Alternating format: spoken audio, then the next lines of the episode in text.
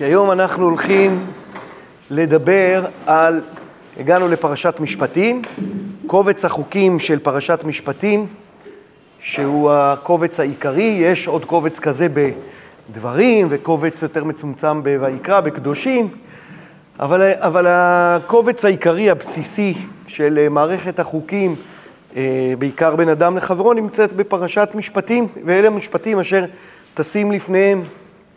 אה, ולפני כמאה שנה, אולי קצת יותר, אה, בעקבות האימפריאליזם שבעצם הביא את מדינות המערב מאירופה אל העולם עולם המזרח, לא המזרח הרחוק, אלא המזרח הקרוב, כלומר האזור שמה שמכונה היום באיראן ועיראק סביב אה, מה שמכונה פעם המסופוטמיה, אז הכיבוש הקולוניאלי שם הביא לפיתוח של מחקר מאוד מאוד עשיר וגילוי של ממצאים ארכיאולוגיים אה, משמעותיים מאוד, אה, שבעצם פתחו בפנינו, גילו בפנינו, בפני העולם המחקרי, אה, את העולם הקדום, שהוא מקביל ואפילו קדום יותר קצת אפילו אה, לעולם התורה, אולי מקביל לתקופת האבות, אה, מה שמכונה באמת במרחב המסופוטמי, שזה המרחב של ארם נהריים שאנחנו יודעים, שזה בצפון יותר, ואור כסדים של אברהם אבינו, כן, המרחבים האלה. ובמרחבים האלה נתגלו הרבה מאוד אה, אה, כתבים, באופן שבו הם נתגלו, באופן שבו הם נכתבו פעם, כן, על מנסרות וחריטות וכולי, שבעצם אנחנו פגשנו שם גם סיפורים וגם מערכות חוקים, שההשוואה שלהם אל התורה אה, מאתגרת.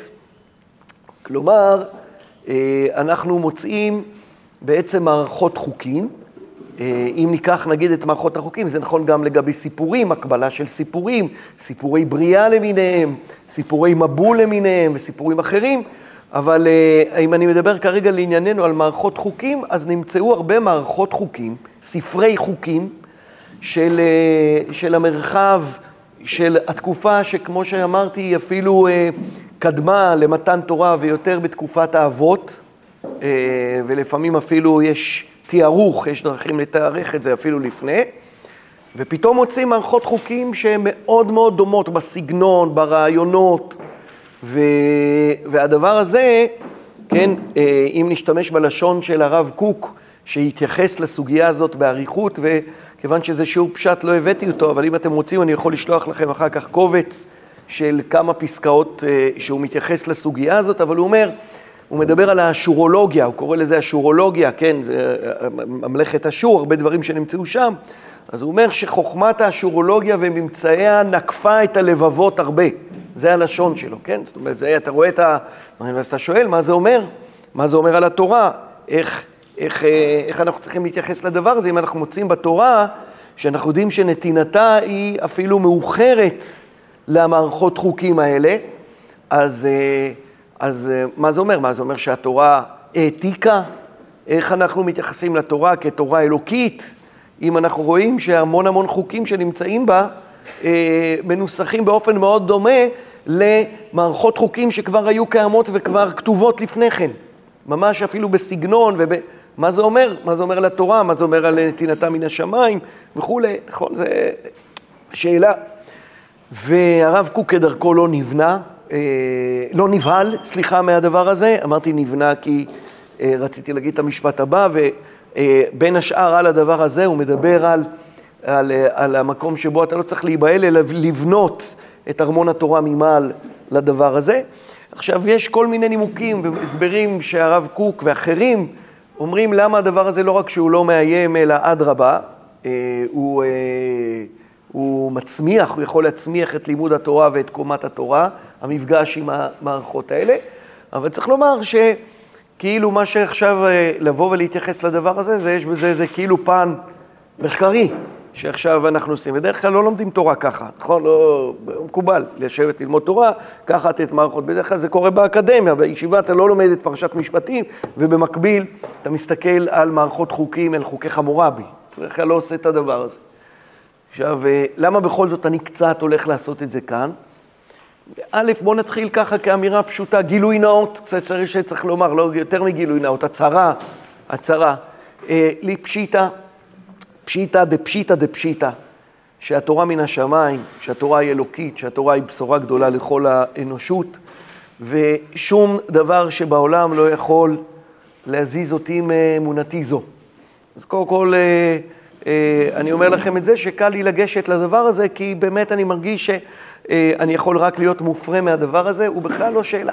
ולמה הוא לא שאלה? מפני שהאמונה שלי בתורה מן השמיים לא עוברת דרך משהו שהוכח לי, או משהו שלא הוכח לי, אלא משום שאני מאמין שהתורה וכל אות ואות שנמצאת בה, ניתנה על ידי השם יתברך דרך משה רבנו לנו. והיא תורת נצח, והיא תורה שלא תהיה מוחלפת, והיא תורה שכמו שאמרתי, הביאה בשורה אלוקית לעולם ששום בן אנוש לא יכול אה, לחשוב עליה. אז זו אמונתי, זה אקסיומה, זו הנחת יסוד שאיתה אני קם בבוקר, איתה אני לומד, איתה אני הולך לישון. עכשיו, אתה פוגש כל מיני דברים, חלקם יכולים לעורר שאלה כזאת, חלקם יכולים לעורר שאלה, שאלה אחרת. אז א', אפשר לענות על השאלות, ויש תשובות טובות לשאלות. אבל מעבר לזה, אני רוצה לומר באופן אישי, את החוויה האישית שלי, שזה בכלל לא מגיע לשם. זאת אומרת, הרובד האמוני שלי בתורה הוא בכלל עובר במישורים אחרים מהשאלה השכלית ומהשאלה האם יש לי הוכחה שכלית למה שאני מאמין או אין לי הוכחה שכלית למה שאני מאמין. זו תפיסתי, זו אמונתי. לכן אני מצהיר לפני שאני מתחיל, זה שפשיטא, כמו שאמרתי, זה ש... אה, שהתורה, ואני חושב שככה ככה, אה, מאמצים את, את, את האמונה הזאת, יותר קל גם אה, להתבונן בדברים האלה. מעבר לזה, אני רוצה לשמר לומר שגם לגופו של עניין, וגם את זה כותב הרב קוק, אה, נדמה לי שההשוואה הזאת, זאת אומרת שאנחנו משווים בין החוקים המסופוטמיים שקיימים לבין התורה, אני חושב שגם בעין אובייקטיבית, כן, לא בעין משוחדת כמוני, שאני פסול לעדות כי אני כל כך אוהב את התורה, אז אני לא יכול להעיד עדות אובייקטיבית כביכול, אבל אה, אבל גם בעין אובייקטיבית, נדמה לי, אפשר לראות את הרוממות של התורה, ואני מבקש היום, זה כמובן דורש, יכול שנה שלמה לעשות את הדבר הזה, אבל אני דורש, רוצה היום להפגיש אתכם עם שניים, שלושה עקרונות שמבדילים הבדלה מהותית בין התורה לבין כל, בלי יוצא מן הכלל, כל החוקים המסופוטמיים, כן? אה, ולראות את העקרונות האלה דרך שניים, שלושה יישומים, ולנסות להבין מה זה אומר על התורה לעומת כל, ה, כל הספרים האחרים. אז קודם כל, אני נותן איזו סקירה ממש ממש ממש שטחית, אה, אה, ממש ממש שטחית, שוב, נכתב על זה הרבה, אבל רק שתדעו על מה אנחנו מדברים. אנחנו מדברים על קובצי חוקים אה, שומריים ואכדיים של בבל. יש חוקים שנקראים, בטח, לא יודע אם שמעתם עליהם, חוקי השנונה. שהם מתוארכים למאה ה-20 לפני הספירה למניינם, בסדר? המאה ה-20 לפני הספירה למניינם, אה, זה אחד, זה דבר ראשון. אה, זאת אומרת, אה, אנחנו מדברים פה בוודאי לפני יציאת מצרים, כן? תקופת האבות, אולי, כן, שאלה בדיוק איפה לתארך את תקופת האבות, אבל בוודאי אולי אפילו לפני. החוקים השניים היותר מפורסמים ששמעתם עליהם זה חוקי חמורבי, שהם מיוחסים למערכת חוקים מהמאה ה-16 לפני הספירה, למניינם. זה נמצא בחפירות בעמוד גדול בשושן, והוא נמצא כמעט בשלמותו, ויש גם העתקים שיכולים לאמת אותו ולהשלים אותו. זה הקובץ חוקים הכי משמעותי שנמצא מאותה התקופה, חוקי חמורבי. ויש עוד חוקים חיתיים וחוקים אשוריים, אה, אבל... אבל, אבל זה, זה בעיקר מה שיש לנו כשאנחנו מדברים על מערכות חוקים מקבילות למערכת חוקים של התורה, להבדיל בין הקודש ובין החול ובין הטהור ובין הטמא. עכשיו, אני רוצה לדבר על שלושה ארבעה עקרונות, ואחר כך ליישם אותם ולראות אה, איך הם באים לידי ביטוי ולנסות להבין מה זה אומר.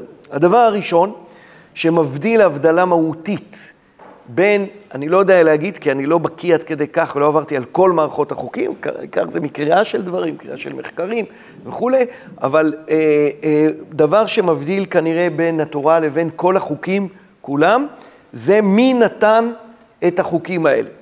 כל החוקים של המערכות, בוודאי גם חוקי חמורבי וגם אה, חוקי השנונה, ניתנו על ידי המלך. המלך הוא זה שנתן את מערכת החוקים הללו, בעוד שלפי התורה, מי נתן, מי נתן את החוקים האלה? קדוש ברוך הוא, האל, נגיד ככה לצורך העניין. עכשיו, זה הבדל מהותי, מפני שגם לחמורבי יש אליל, וגם בחוקי השנונה יש אלילים, אבל הם לא מתוארים כאלה שנותנים את החוקים האלה, אלא זה חוקים שהמלך מחוקק, ובמקרה הטוב המלך מקלל בשם האלים את מי, לחוק, את מי שלא יישמע לחוקים האלה, הוא מברך בשם האלים את מי שיישמע לחוקים האלה. אבל המקור, הסמכות, ותכף נראה את זה מתממש בחוקים ממש, המקור והסמכות של החוקים זה המלך. עכשיו, הדבר הזה כמובן בתורה הוא חידוש גדול. הוא חידוש גדול שמערכת החוקים של התורה ניתנת, ואלה המשפטים אשר תשים לפניהם, כלומר, מי הוא המחוקק את החוקים, מי הוא המחוקק את המשפטים? השם יתברך. ושוב, להבדיל, גם לשיטתם של עובדי האלילים של אותה התקופה, הם לא מייחסים את החוקים לאלים, הם מייחסים את החוקים למלך. וזה הבדל מהותי. אני אומר, זה בילד אין שהתורה היא מן השמיים גם באופן שבו היא ניתנת, לעומת האופן שבו ניתנים החוקים האלה כמקור הסמכות, ותכף אתם תראו שגם ביישום הממשי של החוקים, אני כבר זורק סמכויותיו של המלך לשנות או לא לשנות את החוקים, בכל מערכות החוקים האלה היא מאוד מאוד גדולה. לעומת אה, התורה, ששם אין סמכות למשה רבנו או למלך או למישהו לעשות אה, מה שלא כתוב. בסדר, יש פרשנות, יש חז"ל, אבל, אבל זה הבדל ראשון שהוא הבדל מהותי. דבר שני, אה, אה, רוב מוחלט, רוב מוחלט של החוקים האלה, של מערכות החוקים האלה, חוקי חמורבי וחוקי השנונה ואחרים, הרוב המוחלט שלהם עוסק בחוקים שבין אדם לחברו. וגם אם יש מעט חוקים שקשורים לעבודת האל, הם תמיד יופיעו בנפרד לגמרי, כקובץ נפרד לגמרי. בעוד שכמו שאנחנו יודעים, התורה מלאה במצוות שבין אדם למקום ובין אדם לחברו, כן? ואפילו פה בפרשת משפטים, אם החלק הראשון הוא חלק של בין אדם לחברו, החלק השני אה, הוא חלק שבו הוא בין אדם למקום, וגם בין אדם לחברו מעורבב זה בזה, זה מעורבב. נכון, יש לנו את uh, עשרת הדיברות, ואפשר להגיד, אבל אפילו בעשרת הדיברות אנחנו לא מחזיקים חזק את הדבר הזה, נכון? זאת אומרת, כבר בדיברה החמישית של כבד את אביך ואת אמך, אנחנו כבר כאילו אומרים, רגע, זה שייך לבן אדם למקום, זה שייך לבן אדם לחברו וכולי. Uh, זה הרבה יותר מעורבב. א', זה קיים הרבה יותר, בן אדם למקום, במערכת החוקים שלנו, וב', זה הרבה יותר מעורבב. וגם הדבר הזה, לכשעצמו כבר אפשר, אפשר ל... הוא קשור לאותה הנקודה עצמה. עד כמה הנוכחות של, של ה... עוד פעם, אני אומר את זה בשפה כאילו חיצונית, עד כמה הנוכחות של האל נוכחת בתוך מערכת החוקים. ובעוד ש, כמו שאמרתי, כבר שני הבדלים, כמו בעוד שבמערכות החוקים המסופוטמיים, אז האל לא נוכח כנותן החוקים, והוא גם לא נוכח כמי ש... מצווה על חוקים, או לא מופיעים שם חוקים שנוגעים אליו, או כמעט לא מופיעים שם חוקים שנוגעים אליו, הרי שבתורה, א', השם הוא נותן התורה, הוא נותן החוקים, הוא מחוקק אותם, הוא מייסד אותם, וב', גם בתוך מערכת החוקים הזאת, יש בערבוב אה, חוקים שקשורים לבן אדם למקום, קשורים של בן אדם לחברו, וככל שנראה את זה גם בהמשך, יש חוקים, הרבה מהחוקים שקשורים לבן אדם לחברו, הם, אה, הם מציבים את האדם לא מול החבר, אלא מול הקדוש ברוך הוא, למרות שזה בין אדם לחברו, כן? אנחנו אומרים את זה בלשון החז"לית, אין יום הכיפורים מכפר עד שירצה את חברו, אבל זה, זה, זה שורשי מאוד. זה שורשי מאוד, זאת אומרת, יש ערבוב, יש טשטוש של המחויבות שלי כלפי הזולת, לבין המחויבות שלי כלפי האל. זו נקודה שנייה. הנקודה אה, שלישית, אה, מושג הקדושה. מושג הקדושה הוא מושג מאוד מאוד מרכזי בתוך מערכת החוקים שלנו, בתוך התורה. בהרבה ממערכות החוקים, הכותרת היא, קדושים תהיו כי קדוש אני השם אלוקיכם.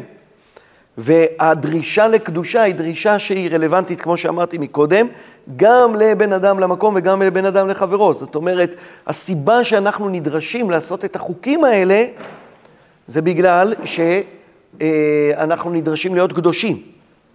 וזה חוזר על עצמו, ושוב אני אומר, זה חוזר על עצמו גם במצוות של בן אדם לחברו. הדרישה לקדושה נוגעת גם למצוות של בן אדם לחברו, לא רק לבן אדם למקום. מושג הקדושה כמושג מכונן, או כמושג שהוא הסיבה, התכלית שבשבילה צריך לשמור את החוקים, לא מופיע בחוקים המסופוטמיים. הוא לא מופיע שם. זו הבדלה דרמטית, שלישית, מושג הקדושה. בסדר? והקדושה לא סתם מושג הקדושה, אלא הקדושה כ, כ, כטריגר, או כסיבה, או כנימוק, או כמנוע, למה צריך לקיים את החוקים. ושוב, גם את החוקים של בן אדם למקום, וגם את החוקים של בן אדם לחברו. אז זה הדבר השלישי. הדבר הרביעי והאחרון, זה דבר שהזכרתי אותו פעם באחד השיעורים הכלליים, ואני אזכיר אותו כאן. ב, בשפת לעז יש אה, הבחנה בין אה, פורמולה, בין מודל, בין צורת... תיאור של חוק שהיא מופיעה באופן קזואיסטי, מול חוק שמופיע אה, באופן אפודיקטי, כלומר, נקרא לזה, אם אני אתרגם לזה, אה, אתרגם את זה בעברית, רבי יואל מתרגם את זה, שמה, מה? כן, מותנה ומוחלט. בסדר? ככה רבי יואל מתרגם את זה, כן? זאת אומרת, חוק שהוא מותנה, חוק שהוא מוחלט. עכשיו, זה לא לגמרי מדויק כי זה לא מותנה, אבל, אבל קזואיסטי זה מלשון קייס, מקרה, כן? עכשיו, בעצם איך בפרשת משפטים אנחנו פוגשים את זה מאוד מאוד חזק בחלק הראשון של הפרשה, שהתיאור הוא תיאור אה, קזואיסטי. זאת אומרת, לא, כתוב, כי ימכור איש את ביתו לעמה, לא תצא כצאת העבדים. מכה איש ומת, מות יומת. איך אפשר היה לנסח את מכה איש ומת, מות יומת, באופן אה, פודיקטי, באופן מוחלט? אסור להכות ולהמית, או אה, בואו נשתמש בלשון שאנחנו יותר מכירים אותה, לא תרצח. לא תרצח זה הניסוח המוחלט של מכה איש ומת, מות יומת. בסדר? וכ, וכן על זה הדרך, כן? אה, אה, לא כתוב, אה, אה, היינו צריכים להקדיש שיעור כללי שלם כדי לשאול את השאלה האם אה, אסור להזיק או מותר להזיק. ורק צריך לשלם, נכון? אתם זוכרים את הדיון? האם יש איסור להזיק, נכון? שיעור כללי הראשון של בבא קמא, בכל ישיבה, נכון? עכשיו, למה, איפה נולד השיעור הזה? השיעור הזה נולד מזה שלא כתוב אל תזיק, אלא מה כתוב? כי ייגח שור יתשה, שלם משלם, כי יעבר איש, שלם משלם, כי, נכון? זה כתוב, בסדר, אז לא כתוב שאסור. כתוב מה צריך לעשות, אם עשית את זה, אתה צריך לשלם, אבל לא כתוב שאסור. עכשיו, שיעור כזה לא יכול להתקיים בדיון כשלומדים על, על, על דיני רצח, שיעור כזה לא יתקיים, אין שיעור כללי. האם מותר לרצוח או רק, האם, ו, וצריך רק לשלם את המחיר על זה, למות כתוצאה מדבר הזה, או שאסור לרצוח. למה אין שיעור כללי כזה? כי כתוב, לא תרצח. בסדר? ודווקא בנזיקין זה לא כל כך כתוב. אפשר להתלבט אם זה כתוב אולי בצורה אחרת, באופן אחר, זה היה חלק מהשיעור. אבל, אבל הניסוח הקזואיסטי הוא כאילו לא אומר לך אסור, אלא הוא אומר לך מה צריך לעשות אם. לפעמים זה גם יוצא שזה אסור, אבל הניסוח הוא ניסוח כזה. מול ניסוח של צו מוחלט, לא תרצח. מכשפה לא תחיה. לא כתוב אם תהיה מכשפה, כן? זאת אומרת, כאן הניסוח הוא טיפה יותר מורכב, אבל הניסוח הוא ניסוח לא, לא תגנוב. עכשיו, באמת, כאן צריך לומר דבר מרתק וכמעט הייתי אומר מרגש. בכל החוקים המסופוטמיים, למעט אה, חוק בודד אחד פה או חוק בודד אחד פה, אבל באופן גורף, כל החוקים המסופוטמיים כולם כתובים בניסוח קזואיסטי, כמו פרשת משפטים בחלקה הראשון. אין בשום חוק לא תרצח, לא תגנוב, לא תענה ורעך את שקר. אין דבר כזה. אין. כל הניסוח הוא ניסוח קזואיסטי. בכל החוקים. אגב, צריך לומר שברוב מוחלט של המשפט הישראלי, גם של משפטים של מערכות חוקים מודרניים, הרוב המוחלט של החוקים מנוסח באופן קזואיסטי. גם החוקים, אם תפתחו את ספר החוקים הישראלי, או הבריטי, או האמריקאי, 90 אחוז מהחוקים מנוסחים בניסוח אה, אה, קזואיסטי. בחוק הישראלי יש כמה אה, בודדים חריגים, שזה נורא מעניין, נכון? זאת אומרת, מעניין מתי בחר המחוקק להתנסח בניסוח אה, מוחלט. אני משאיר לכם את זה לשיעורי בית, לבדוק מתי בחוק הישראלי כן יש ניסוח מוחלט. עכשיו, מה ההבדל? זה לא רק, כמובן, אני מדגיש את זה מפני שההבדל הזה הוא לא הבדל סגנוני בלבד. מה ההבדל המהותי בין ניסוח קזואיסטי לבין ניסוח אפודיקטי? מה ההבדל? נו, תגידו אתם. בכל? הניסוח המוחלט. זאת אומרת, בעצם, אם הייתי מחפש את המילה הכי מתאימה לתאר עולם שבו הניסוח הוא ניסוח קזואיסטי, אולי המילה הכי מתאימה היא הסדרה. כלומר, מערכת חוקים שהתכלית שלה להסדיר את החיים החברתיים. כי אה, אה, אילולא מוראה של מלכות, מלכות איש את רעהו חיים בלעו. זאת אומרת, אם אני אסתובב ברחוב ואני אתן מכה למישהו ואני אהרוג אותו, ועוד אחד יעשה את הדבר הזה, איך העולם יתקיים? מה עושה מערכת החוקים? מסדירה את זה ואומרת, שמע, אם הרגת מישהו, תשלם את המחיר. אולי זה יגרום לך לא לעשות את זה, אבל לפחות תשלם את המחיר. מערכת החוקים הקזואיסטית, אין לה יומרה, לפחות לא בסגנון שלה, לומר אמירות מוחלטות, מוסריות, ערכיות. כמו שאמרתי, השיעור בפתיחת בבא קמא, הוא מספר את הסיפור הזה. זאת אומרת, אם הניסוח הוא ניסוח, בסדר, הגיוני, אם אני גרמתי נזק לחבר שלי, אני, אני צריך לשלם לו, אבל אם אני רוצה לעשות את הדבר הזה, בסדר, אני מוכן לשלם את המחיר, זה בסדר? שילם לו, אני אשלם לו, אתה יודע מה? אני אתן לו 50 שקלים יותר ממה שמגיע לו, צ'ופר. בסדר, אני בסדר, אני נקי?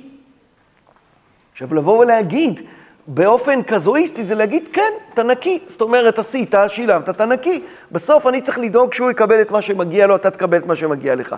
אבל להגיד, לא תזיק, זה כבר תביעה מוסרית, זה לא קשור. גם אם אתה תשלם לו אחר כך פי שלוש והבן אדם הזה יהפוך להיות מיליונר בגלל שהזקת לו. אסור לך להזיק, כי אני תובעת ממך תביעה מוסרית מוחלטת. עכשיו שימו לב, אני, אני אומר את זה בהתרגשות, בסדר? אני אומר את זה בהתרגשות. התורה היא קובץ החוקים הראשון בהיסטוריה שמתנסח בניסוח מוחלט. אל מול כל מה שבאים ואומרים, ההשוואה לחוקים הקדמונים וכולי, ההבדלה הזאת היא הבדלה מאוד מאוד מהותית. זאת אומרת, זו הבדלה דרמטית שבה התורה אומרת, אני תובעת מכם, בני האדם, לא רק, אני לא רק מארגנת לכם את החיים באופן כזה שתוכלו לחיות באופן טוב, בלי להזיק אחד לשני, בלי... אני לא רק מארגנת לכם את החיים, אני תובעת מכם תביעה מוסרית, תביעה מוסרית דרמטית. זה, זה, זה הבדל מהותי, וזה מופיע, באמת תחשבו, הדבר הראשון, הקדוש ברוך הוא נגלה לעם ישראל, הפתיחה של הדיבור של הקדוש ברוך הוא לעם ישראל בעשרת הדיברות, היא פתיחה אפודיקטית. עם ישראל שומעים את הסגנון הזה, אם ישבו שם כמה מלומדים יהודים, חויקרים, דוקטורים כאלה, אז כשהם שומעים את הקדוש ברוך הוא אומר בפעם הראשונה, אנוכי השם אלוקיך, לא יהיה לך אלוקים אחרים על פניי. ובטח כשזה ממשיך ללא תרצח ולא תגנוב, הם שומעים את הדבר הזה ואומרים, אנחנו לא מכירים אה, סוג התנסחות כזאת. לא פגשנו מעודנו בכל ההיסטוריה התרבותית סוג התנסחות כזאת. מה זה הדבר הזה? זאת הבשורה. עכשיו אני רוצה, עכשיו אנחנו נראה דוגמאות, אבל אני רוצה בעצם להבין את המחנה המשותף של כל הארבעה דברים שדיברנו עליהם, כמבדילים הבדלה מהותית את חוקי התורה מכל החוקים האחרים. אחד, ניתנו על ידי האל, שתיים, ערבוב של מצוות בין אדם למקום, שלוש, קדושה, ארבע, ניסוח אפודיקטי. מה עומד מאחורי כל הדברים האלה? במילה אחת או בשתי מילים, מאחורי כל ההבדלים האלה, מה עומד? דבר אחד. או מילה אחת או שתיים, אפשר להגיד מילה אחת השם, בשתי מילים השם יתברך. זה מה שעומד מאחורי זה. כלומר, זה מהותי, זה מובנה בתורה, שהתורה היא באה בשם תביעה אלוקית לאדם. בשם אמת מוחלטת, בשם אמת שמימית, היא באה אל האדם, היא ניתנת לאדם. בשונה מכל החוקים האחרים שלא מתיימרים להיות כאלה. חוקי חמורבי לא מתיימרים. יש מלך, מלך חכם, שאומר, אני רוצה לבנות מדינה מתוקנת, אני מחוקק מערכת חוקים שמסדירה את החיים. אגב, באמת, בגלל זה גם ככה נראות. המחוקק הישראלי, כן, במשפט הישראלי, לא מתיימר לומר אמירות מוחלטות. אגב, כנראה שחלק מהוויכוח שהיינו בו בשנה האחרונה סביב הרפורמה, הוא בדיוק נוגע לשאלה הזאת. שאולי באו פתאום שוטרים ואמרו, אנחנו אלוהים, אנחנו יודעים מה האמת המוחלטת, מה המוסר, כן? לבוא ולהגיד סבירות, להביא, תבינו, יש פה ויכוח מאוד מאוד עמוק. זאת אומרת, יכול להיות שההליכה של המהפכה המשפטית של השלושים שנה האחרונות, לא של השנה האחרונה, של השלושים שנה האחרונות, היא כאילו לעבור מלדבר משפה קזואיסטית לשפה פודיקטית, זאת אומרת שבה נגיד אהרון ברק ואומר, אני יודע מה היה, מהו המוסר המוחלט. אני תובע מכם את המוסר המוחלט, ויש לזה המון השלכות, לא רק לגבי הסגנון של הניסוח של החוקים. כאילו, עכשיו צריך לומר ש... אל, שלא יצטטו את המשפט, המשפט שאני הולך להגיד עכשיו, אבל שהיומרה של חמורבי הייתה פחות גדולה מזו של אהרון ברק. זאת אומרת, חמורבי אמר, אני רק חמורבי. ואני מלך, ואני מחוקק חוקים. שמסדירים, נכון, אני מגייס את האלים לטובתי, כמו שאמרתי, אני מגייס את האלים לטובתי כדי שמי שלא ישמע לחוקים שלי, האל יעניש אותו. אבל החוקים הם חוקים, הם חוקים אנושיים והם לא מתיימרים להיות מעבר להסדרה של החברה. תכף אני אראה נפקמינות, אני אראה לכם נפקמינות בהבדלים בחוקים, בין חוקים ישראל, של התורה לבין חוקי חמורבי. אבל זאת היומרה שלו, לא יותר מזה, אין לו יומרה. התורה מרגע נתינתה, במדיום שלה, של תורה מן השמיים, המשפט הראשון, אנוכי השם אלוקיך, עכשיו תשמע מה יש לי להגיד לך, עשרת הדיברות, ואלה המשפטים אשר תפניב להם, מערכת חוקים אלוקית, ולכן כיוון שזו מערכת חוקים אלוקית, היא ניתנת מאת האל ולא מאת המלך, וב' יש המצוות שבין אדם למקום, והתביעה לבן אדם לחברו היא גם תביעה בשם השם, ולא תביעה רק בשביל הסדרה. ולכן יש תביעה לקדושה, כי יש פה יומרה להביא את האדם, לרומם אותו מעבר. זה לא מספיק לי שתהיה בן אדם אה, אה, סביר, על פי חוק הסבירות. אני רוצה שתהיה קדוש, ולכן אני תובעת ממך יותר. וד', לכן גם הניסוח הוא ניסוח שיש בו מקום לצו מוחלט. זה בעיניי שורש ההבדל הכי גדול. עכשיו בואו נראה כמה דוגמאות, בסדר? דוגמה אחת. אה, ושוב, הדוגמאות האלה הן דוגמאות שהן מצד אחד מראות את הדמיון, אבל כשרואים את ההבדלים, מבינים את ההבדל בין תורה שמימית לבין תורה אנושית, שהמטרה שלה זה הסדרה. כן? אז לדוגמה, בואו ניקח דוגמה, מה קורה במקרה של נואף ונואפת. דווקא אני מביא מספר דברים ולא מפרשת משפטים. אבל דין הנואף והנואפת, כן? אז אני מקריא לכם מספר דברים כ"ב, כי תהיה נערה בתולה מאורסה לאיש, ומצאה איש בעיר ושכב עמה, והוצאתם את שניהם אל שער העיר ההיא, וסקלתם אותם באבנים ומתו. את הנערה על דבר אשר לא צעקה בעיר, ואת האיש על דבר אשר עינה את אשת רעהו וביארת הרע מקרבך. ואם בשדה ימצא האיש את הנערה המאורסה, והחזיק בה האיש ושכב עמה ומת, האיש אשר שכב עמה לבדו, ולנערה לא תעשה דבר. בסדר? זאת אומרת, יש פה דין שצריך לסקול את שניהם באבנים, והבחנה בין עיר לבין שדה. להבדיל בין הקודש ובין החול ובין הטהור ובין הטמא, אני מקריא לכם עכשיו מחוקי חיטים. מי שמעוניין באופן מדויק לראות את זה, סעיף 197. ושם כתוב כך, אם בערים, גם כן יש שם הקדמה על אונס, כן, על, על, כן, על, על, כן, על אונס, והוא כותב כך, אם בהרים החזיק איש באישה, חטאו של האיש הוא מות יומת האיש. ואם החזיק בה בבית, חטאה של האישה הוא, והאישה מות ומת. בסדר? עכשיו, קודם כל, זה נורא מזכיר, נכון? זאת אומרת, ההבחנה בין השדה לבין הבית, האם יש אחריות גם על הנערה או אין אחריות על הנערה, ממש, ממש נמצא. אבל תקשיבו לסיום, אם בעלה ימצאם, הוא יכול להמיתם, כל עונש לא יהיה לו. איך סוגרים את הפינה הזאת? הבעל הורג אותם. הבעל צריך למצוא אותם ולהרוג אותם, את, ה, את אשתו הנואפת ואת המנאף. הלאה. אם עד שער המלך יביאם, נגיד הבעל מביא אותם עכשיו אל שער המלך, ויאמר, אשתי לא תומת, ואחר כן החיה את אשתו, הוא גם את הנואף יחיה וישם אות בראשו. אם יאמר ומתו גם שניהם, המלך יכול לצוות להמיתם, והמלך יכול להחיותם. תראו את ההבדל. מה, מה, מה, מה, מה, מה בעצם אומר פה אותו חוק אה, חיטי, מהמספר 197 ו-198? הוא אומר, יש פה נואף ונואפת, יש פה הבחנה בין העיר לבין השדה, אבל מה דינם? מה דינם, לפי החוק החיטי? תלוי במי? בבעל ובמלך. בבעל ובמלך. זאת אומרת, אם הבעל מחליט להחיות אותם, הוא יכול להחיות אותם. אם הוא מחליט שימותו, ימותו. אחר כך הוא מעביר את זה למלך. המלך יכול להחליט, אם הוא רוצה להחיות אותם, מחיה אותם, אם הוא רוצה להרוג אותם, להרוג אותם. יש דבר כזה בתורה? לגבי הנואף והנואפת? אין. נו, תגידו לי אתם, למה אין דבר כזה בתורה? למה, למה, למה, הנה הבדל דרמטי, כן? החוק מאוד דומה, הוא מאוד מזכיר, אבל למה בתורה אין אופציה כזאת? זאת אומרת, התורה משנה מהחוק החיטי הקדום, ואומרת, אין אפשרות לא לבעל ולא למלך. מות יומת, הנואף והנואפת. מה? הם לא העיקר, או, או אם ננסח את זה בניסוח הבסיסי שהצבתי ברשע, כאילו בחלק הראשון של השיעור, בעצם, אם זה עניין של הסדרה חברתית, אם הבעל אומר לאשתו, אני סולח לך, הכל בסדר, יאללה, תחזרי הביתה, והוא אומר להוא, אני שם לך אות כדי שיזכרו אותך, כדי שידעו להיזהר ממך, אבל הכל בסדר, מבחינת החוק החיטי, סבבה, מצוין.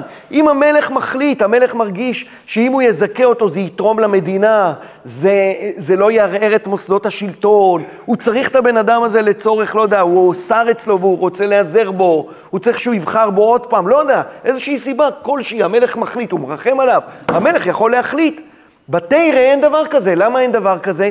כי זה לא הסדרה חברתית, כי זה מוסר אלוקי מוחלט. נעיפה זה בגידה במוסר האלוקי שהדין עליה הוא דין מוות. נקודה, נקודה, נקודה. גם אם הבעל לא רוצה, וגם אם המלך לא רוצה, וגם אם בית דין לא רוצה, הם מחויבים לעשות את זה. למה? כי זה מוסר אלוקי, כי זה עמידה מול הקדוש ברוך הוא. בסדר? זה, עכשיו זה חוזר על עצמו, אני אקריא לכם עוד דוגמאות, אני קורא לכם מחוקים אשוריים, גם כן. זה, בכל החוקים זה הולך ככה, בחוקים אשוריים. כי ישכב איש את אישה נשואה לאיש, וכולי וכולי וכולי, ככל אשר יצווה בעל האישה לנהוג באשתו.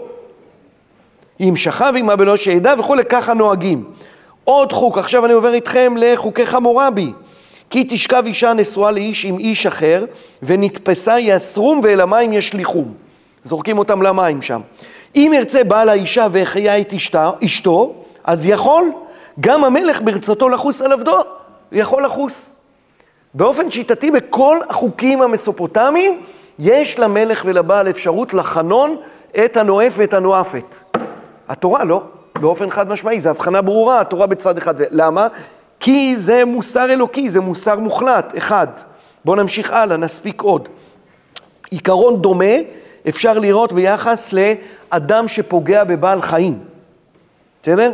כתוב אה, אה, ב, בתורה, אה, ב, לא, זה כתוב, לא נקרא מהתורה, נתחיל קודם כל מהחוקים. אה, חוק חיטי, כי יגוף איש בן בקר בראשו, עוון כבד הוא. מות יומת האיש אל משפט המלך יביאו. אם לעמיתו יצווה המלך, ואם לחיותו את פני המלך לא יחל. איש אשר יעשה כל רע עם כבש, עוון כבד הוא, אל משפט המלך יביאו. אם לעמיתו יצווה המלך, ואם לאחיותו את פני המלך לא יחל. ושוב אתם רואים, למלך יש סמכות לחון את, ה, את האדם שעושה מעשה שמגיע עליו עונש מוות. עכשיו, זה מאוד מאוד ברור, זו הבחנה מאוד מאוד חדה שקיימת. עכשיו בואו נלך לראות עוד משהו, כן? נראה עוד איזה... אה, טוב, רגע, אולי נספיק בסוף גם עבד. בואו נדלג רגע על עבד, אה, שזו הבחנה מעניינת, ונראה עוד דבר אחד, משכון. בסדר? אז אנחנו יודעים שיש אה, מערכת חוקים, כן, בואו נראה לדוגמה מה קורה, מה זה משכון? משכון, כן, זה כאשר אדם יש לו חוב כלפי הזולת, והוא לוקח לו משכון עד שהוא ישיב לו, שזה מהווה אמצעי לחץ, כן, וגם אה, תעודת ביטוח אל מול הלווה, ולכן אתה לוקח את המשכון. עכשיו, זה דבר שהיה מאוד מאוד מפותח גם בעולם הקדום, כן, אדם הלווה הלוואה, אבל הוא לקח משכון מהזולת, או מישהו היה בעל חוב, אז הוא אה, בא זה שצריך לקבל ממנו ולוקח ממנו משכון עד שהוא יחזיר את החוב. עכשיו, הדבר הזה היה מאוד מפותח במערכות החוקים הכללית, וכמעט לא הייתה שום מגבלה על לקיחת משכון, עד כדי כך, תקשיבו לחוקי חמורבי, 115-116, כי תהיה לאיש על רעהו משאת בר וכסף, וחבל חבולתו נפש.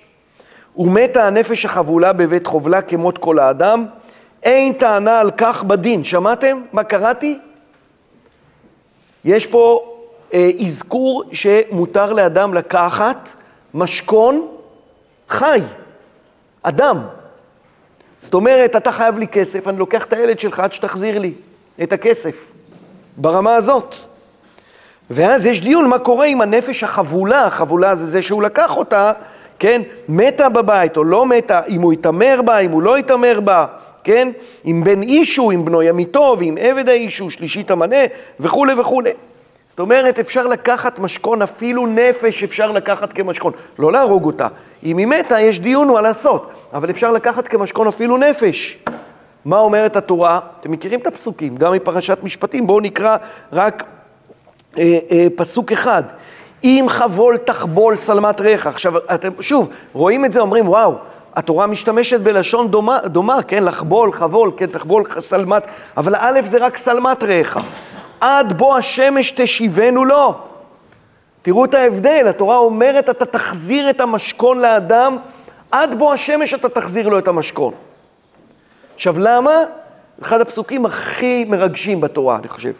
כי היא חסותו לבדה, היא שמלתו לאורו, במה ישכב? והיה כי יצעק אליי, ושמעתי כי חנון אני. הנה, הנה ההבדל. למה בחוקי חמורבי זה לא קיים? זה לא קיים כי המלך שוב מעוניין בהסדרה. עכשיו, הוא יודע שאם התחום של הלוואות יהיה תחום מופקר, אז, אה, אז איש את רעהו חיים בלאו. ולכן הוא מאפשר, הוא מאפשר למלווה, הוא מאפשר לזה ש... כן, לבעל החוב, הוא מאפשר לו להשתמש באמצעים מאוד מאוד אגרסיביים כדי לקבל את החוב שלו בחזרה. הוא, הוא מאפשר לו לקחת את, ה, לקחת את הבן שלו אליו, עד כדי כך. ומה אומרת התורה? התורה אומרת לא, אתה תחזיר לו בערב את שמלתו, כי היא שמלתו, במה ישכב? אבל למה? לא בגלל, לא רק בגלל שיש פה איזה, הנה אני מסיים, לא רק בגלל שיש פה איזה משהו חברתי, אלא בגלל ש... כי שמעתי כי חנון אני. כי הקדוש ברוך הוא מעורב פה בתמונה, הנה זה לגמרי בין אדם לחברו. בחוקים מסופוטמיים, בחוקי חמורבי, לא יכול לצמוח חוק כזה, הוא לא יכול לצמוח מפני שאין פה מעורבות אלוקית של מוסר מוחלט. רק כשיש מעורבות של מוסר מוחלט אפשר להגיד, נכון, יכול להיות שבגלל זה אתה תפסיד את ההלוואה שלך. אבל אתה תחזיר לו את זה כי אני לא יכול לשמוע את הצעקה שלו. כי חנון אני, כי אני תובע ממך את זה. לא כי ההסדרה החברתית תובעת ממך את זה, כי המוסר האלוקי המוחלט תובע ממך את הדבר הזה. נסיים בפסוק שמופיע בספר דברים, כי מי גוי, כי מי גדול אשר לא חוקים ומשפטים צדיקים, ככל התורה אשר אנוכי נותן לפניכם היום. כן. כן. סיפרתי את זה כבר, אבל לא נורא. כשהייתי בסדיר, אז היה איזה שבוע שעשינו שמירות בירושלים. בשבת, זה היה כשהייתי בבה"ד 10 בחודשים. בשבת אה, שמרנו אה, בכותל, פשוט עשינו הבטחה בכותל. כן, קורס חופשי עושה אבטחה בכותל. ואז יכולנו להתפלל, אז עמדתי עם, הנשק וזה, עשינו גם שמירות בלילה, הייתי מאוד מאוד עייף. אז עמדנו שם והקשבתי אה, קריאה בתורה, תוך כדי קריאת תורה, פרשת משפטים, לכן אני מספר. פרשת משפטים זה היה. ואז אה, היה איזה, איזה בעל קויר, יש עניינים של אשכנזים כאלה. בעל קויר יקה, סליחה אם יש פה יקים. שהניגון הוא לא משהו, כזה עייף כזה. יקה מבוגר, ואז הוא קורא את זה, עד המשפטים אשר תשים לפניהם, כי תקנה ודברי שש שנים יעבור, כתובה שביעית, יצא לחופשי חינם, אם בגפו יבוא בגפו יצא, אם בא לי שהו ויצא, אתה רואה, אתה נרדם. ככה וככה זה ממשיך, ואני נרדמתי יחד איתו, כזה מאורסל. תוך כדי הקריאה, ואז הוא מגיע, כי יכסותו לבדה, כי שמלתו לאורו, במה ישכב? הוא צעק! כן. סתם צעקה. כן. וואי, כאילו, אתה יודע. וואו, וואו. ויקי צעק אליי ושמעתי, כי חנונני, זהו. שטויך.